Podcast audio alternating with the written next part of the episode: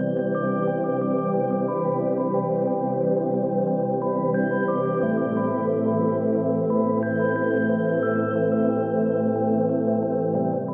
everybody, welcome to 2ZQ Hot Takes, where we discuss issues both big and small.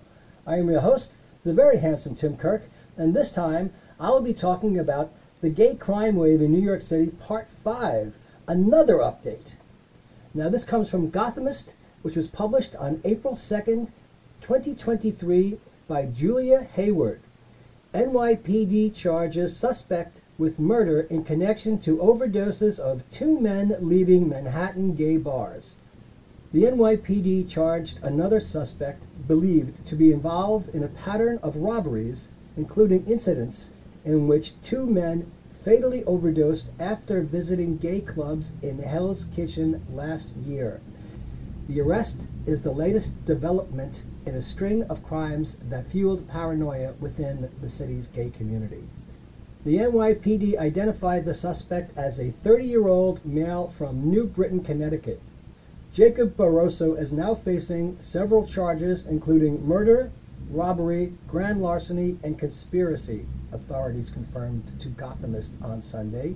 His attorney information was not immediately available. Very few details are known surrounding the case involving Barroso. However, a Manhattan grand jury previously indicted another suspect on Thursday. That suspect Shane Hoskins is facing six counts of robbery, identity theft, grand larceny, and conspiracy. Hoskins' attorney did not immediately respond to a request for comment. Cops said they were presumably involved in a host of robberies and druggings that ultimately led to the death of Julio Ramirez and John Umberger. Both deaths were ruled homicide by the city's chief medical examiner. Both victims' bank accounts were also drained, according to the authorities. Police also said on Friday they were seeking Jayqwan Hamilton and Robert DeMeo, both from Brooklyn, who were also alleged to be connected to the drug induced homicides in Hell's Kitchen. Police said there were 17 incidents being investigated as part of this pattern occurring between September 19, 2021 and August 28, 2022. My God. Now from NBC Out. Gay New Yorkers share accounts similar to robberies that left two dead. NBC News spoke to two people who described harrowing experiences that seemed to broadly fit a pattern of robberies that left two men dead. And this again is from Matt Lavietes. The gay community in the country's largest LGBTQ city awaits answers after the unexplained deaths of two gay men who were separately found dead with their bank accounts drained. And that was written by Lisa Evseva from NBC News. Matt Lavietes says the cases were weeks apart and eerily similar. Two young men in popular New York City gay bars. They each left with at least one mysterious person. They were both found dead. Both of their bank accounts were drained, and they may not be the only ones. More gay New Yorkers are coming forward for the first time with accounts that share notable similarities to the unexplained deaths this spring of Julio Ramirez, 25, a social worker, and this is from last year, of course, and John Umberger, 33, a political consultant. The biggest difference so far, they survived. NBC News spoke to two people who described harrowing experiences that seemed to broadly fit the pattern of what happened to Ramirez and Umberger. It sounded so eerily similar to what happened to me, Tyler Burke, 27, said about Ramirez's death. I was like, I'm lucky to be alive. Burt and a student at NYU believe they fell victim to a larger string of robberies and assaults that police are investigating. Their stories also mirror a troubling detail that Ramirez's and Umberger's families have only suspected. that they felt like they were drugged before they were robbed. The New York City Police Department said that the city's medical examiner is still determining the official causes of Ramirez's and Umberger's deaths. Now, this is before the indictments, of course. There have been no arrests. There are now. Police would not confirm whether Burt's or the students' cases were a part of their ongoing investigation. The NYPD provided a statement on Friday, and this comes from November 18th, 2022 reiterating that police and the district attorney's office are investigating several incidents where individuals have been victims to either robberies or assaults in which some, but not all, are members of the LGBTQ community. NBC News could not verify that the men's experiences were connected to the string of robberies and assaults. Meanwhile, the gay community in the country's largest LGBTQ city awaits answers. John Peterson, 55, says he was robbed in similar circumstances in 2018, and combined with the recent reports, the experience has left him shaken. Part of it's like, Am I crazy? Peterson said, Women are so aware of this as a thing that happens. I don't think gay men would ever suspect this could be done to them. In December, Burt, who reached out to NBC News on social media after recent reports regarding the two deaths, was walking home from a night out with friends when he stopped at the Boiler Room, a popular gay bar in Manhattan's East Village, for one last drink by himself. Sitting alone at the bar was the last thing Burt says he remembers before waking up the next morning in his apartment confused. Burt said he woke up lying on top of his bed with all of his clothes and shoes on and his phone missing.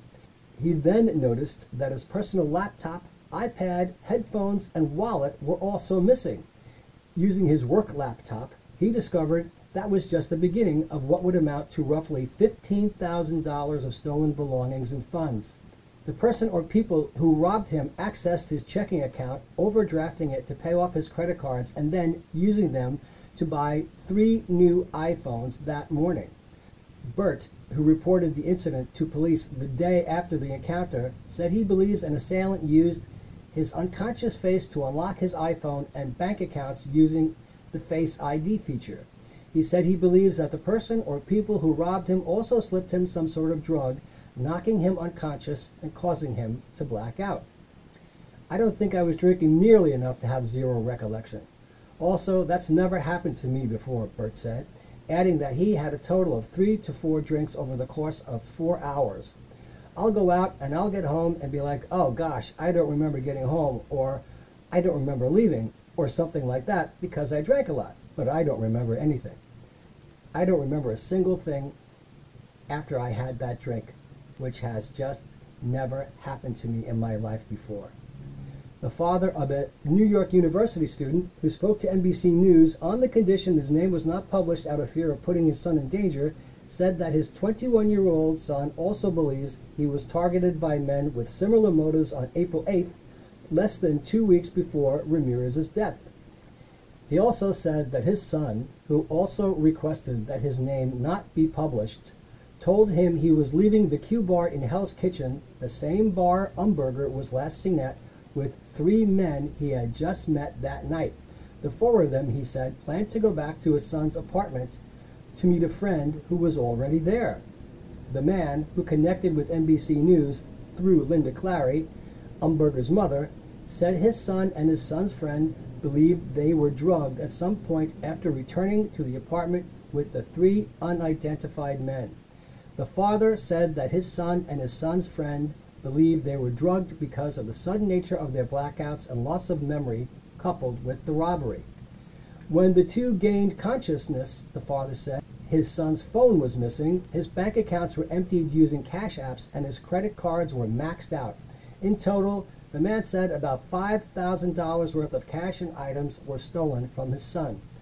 Similarly to Burt, the college student's father said his son believes the assailants used his unconscious face to unlock his iPhone and bank accounts using Face ID.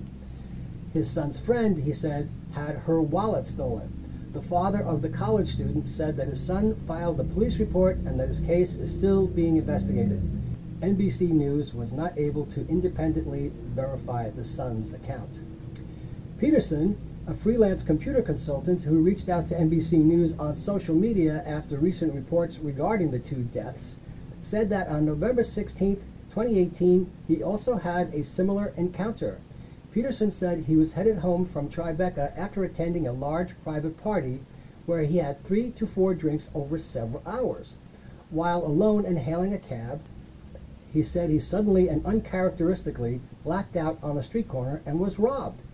He regained consciousness momentarily, waking up to a man shaking him violently in the back seat of an unfamiliar car, yelling, What's the PIN number? What's the PIN number? If you just give us the PIN number, we'll take you home, he said.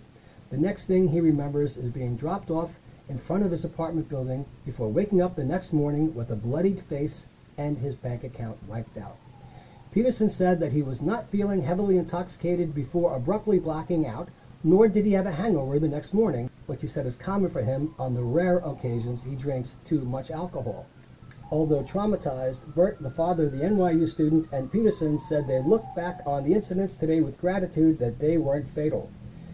It took Burt about a month after the encounter before he felt comfortable sleeping in his apartment again, he said, adding that the incident prompted him to go to therapy. It took me a while to really process what had happened to me and how terrifying it was, Burt said. And then seeing stuff that's come out, like that kid who died in May, that really could have been me. It was just one small move away from that happening to me. There's a lot of what ifs that I've gone through in my head, which is, you know, not fun to think about, he added. Less than two weeks after the college student's alleged encounter in early April, Ramirez was found dead in the back of a taxi. His body was discovered an hour after he was seen leaving the Ritz Bar and Lounge with three unidentified men, according to the NYPD. His family previously told NBC News that approximately $20,000 had been drained from his bank accounts. Burt Peterson, Clary, and the college student's father all said they felt the NYPD did not initially take their cases as seriously as they hoped and were at times unresponsive. It seemed like he was being reluctant to do anything that required a little bit of extra work, Burt said of the detective on his case. It just felt like it was not a priority at all, and I was the one following up, bugging the guy time and time again, and I was just getting nowhere. The father of the college student who was allegedly robbed said that the police stopped returning his phone calls until recently, months after the deaths of Ramirez and Umberger. New York City Council member Erik Bottcher, whose district includes Hell's Kitchen, told NBC News in a phone call that his office has been in contact with the NYPD and the Manhattan District Attorney's Office on a weekly basis since reports surfaced in May about Ramirez's death. His office has sought to ensure that appropriate resources have been dedicated to the investigation, he added. It's horrifying and infuriating that people are being preyed upon and victimized in New York City in this way, Bottcher said. Whoever is doing this needs to be brought to justice. While the NYPD only confirmed it was looking into several other potentially related incidents, Clary said she was told there were at least a dozen other cases included in the investigation. She spoke highly of the current detective on her son's investigation, but her message to the public and public officials was clear. People, do your job. Thank you for the work you do, she added, but I need you to work harder. I need you to do more for the sake of your great city and for the sake of citizens that are counting on you. Now, from NBC Out, murder suspects arraigned in string of New York City gay bar robberies that left two dead. Robert DeMeo was charged with murder, robbery, grand larceny, identity theft, and conspiracy in connection with the death of John Umberger, a 33 year old political consultant. Now, this is reported by Matt Lavietes, Miles Miller, and Kenzi Abou-Sabe. A second suspect was arrested and charged with murder in connection with a string of drug facilitated robberies of men who visited gay bars in New York City that included two deaths Two senior law enforcement officials told NBC News on Monday, and this comes from April 3rd.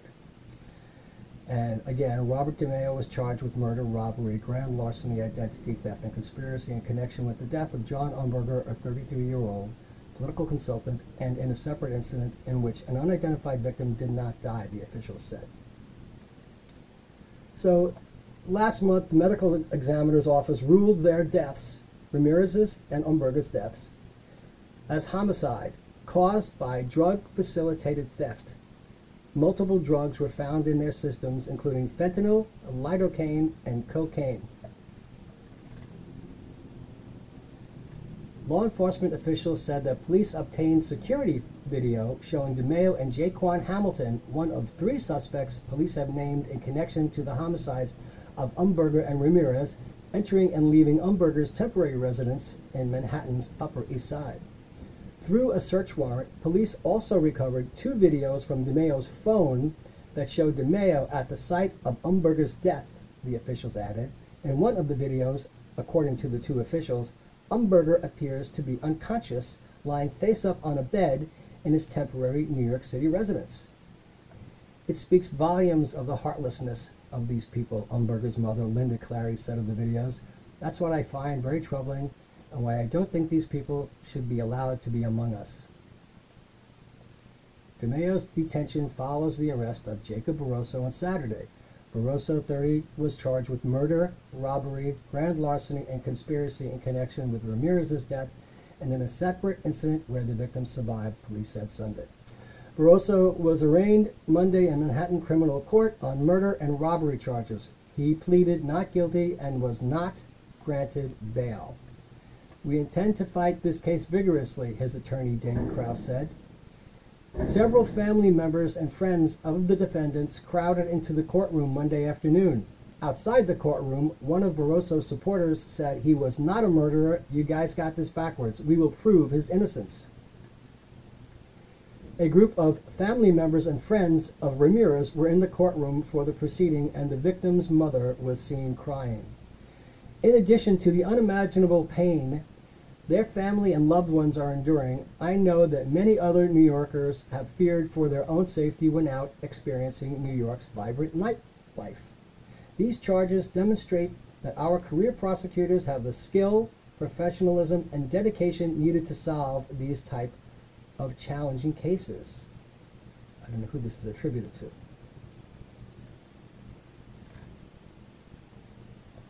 On Friday, police said they believe DeMeo, Barroso, and Hamilton are among those responsible for a broader citywide robbery pattern that includes at least 17 victims. The incidents, which include Ramirez's and Umberger's robberies and deaths, occurred from September 19, 2021 to August 28, 2022, the spokesperson said. An additional suspect was arraigned Monday afternoon on robbery, grand larceny, and identity theft charges in connection with the string of robberies. Andre Butts, 28, was captured on security video buying sneakers with Ramirez's credit card, according to prosecutors from the Manhattan District Attorney's Office. Butts, who was arrested Friday and pleaded not guilty, is being held on $100,000 bail after he tried to flee during his arrest, prosecutors said. Butt's arraignment follows last week's proceeding against Shane Hoskins, who was arraigned on felony larceny and identity theft charges in connection with the same string of robberies. An indictment naming Hoskins, 31, and four other unidentified co conspirators outlined a pattern where victims were incapacitated to the extent that their ability to perceive events became diminished, so that suspects could steal their victims' cell phones and credit cards and use the physical cards and information stored on the victims' phones to transfer money to themselves and make purchases. Manhattan District Attorney Alvin Bragg and NYPD Commissioner Keechant L. Sewell commended the teamwork between the NYPD and city prosecutors to bring forward charges. These defendants showed a callous disregard for human life, and now we are working to hold them accountable, Sewell said in a statement. The New York City Police Department previously confirmed to NBC News that there are multiple groups of criminals committing these types of crimes against men visiting the city's gay bars. Police also said that comparable crimes were being committed against patrons of bars without any LGBTQ affiliation. One separate group is suspected of committing similar crimes on 26 victims, two law enforcement officials told NBC News last week. Fashion designer Kathryn Marie Gallagher, whose death in July was ruled a drug facilitated homicide by the medical examiner's office, was one of the subsequent group's victims, the official said. Last week, the New York City Medical Examiner's Office also confirmed that it is investigating several additional deaths in similar circumstances to those of Ramirez and Umberger. It is unclear, however, if they were found dead after visiting gay bars or whether they were connected with DeMeo, Barroso, and Hamilton. A spokesman for the medical examiner's office said they could not comment further due to the ongoing criminal investigations. And there was a correction dated April 6 at 11:15 a.m. A previous version of this article misstated the judge's decision regarding monetary bail for Jacob Barroso. The judge denied Barroso bail. She did not set bail at $3 million. Personally, I keep thinking it also might have happened to a bunch of older guys who were alone in life and were old school confirmed bachelors who went to places like the townhouse on East 58th Street and may be dead and still undiscovered or survived and would never say anything out of fear. Even though they may be retired, they're not the kind of guys who would actually publicly come out. Or their deaths were just written off as heart attacks and not investigated. The guys who survived said the NYPD gave them lip service until it became more well known. So I have to think that uh, a lot of these guys don't want to go through uh, the embarrassment or the stress and the anxiety of having to deal with law enforcement and having themselves publicly outed or looking foolish or being known to uh, patronize prostitutes. So uh, they would probably be silent victims, in my mind anyway. And to top everything else off, Queerty has an article about a new Law and Order episode exactly about this crime wave. And the interview was with an actor named Adrian Anchondo. And it says Adrian Anchondo talks timely law and order about New York City's gay targeted attacks and calling Chris Meloni daddy. So what do you know? Law and Order got it right. Well, there you have it, folks. The wheels of justice are moving, and they're moving rapidly. Thanks for listening. See you next time. And as the kiddies say, be safe. And peace out.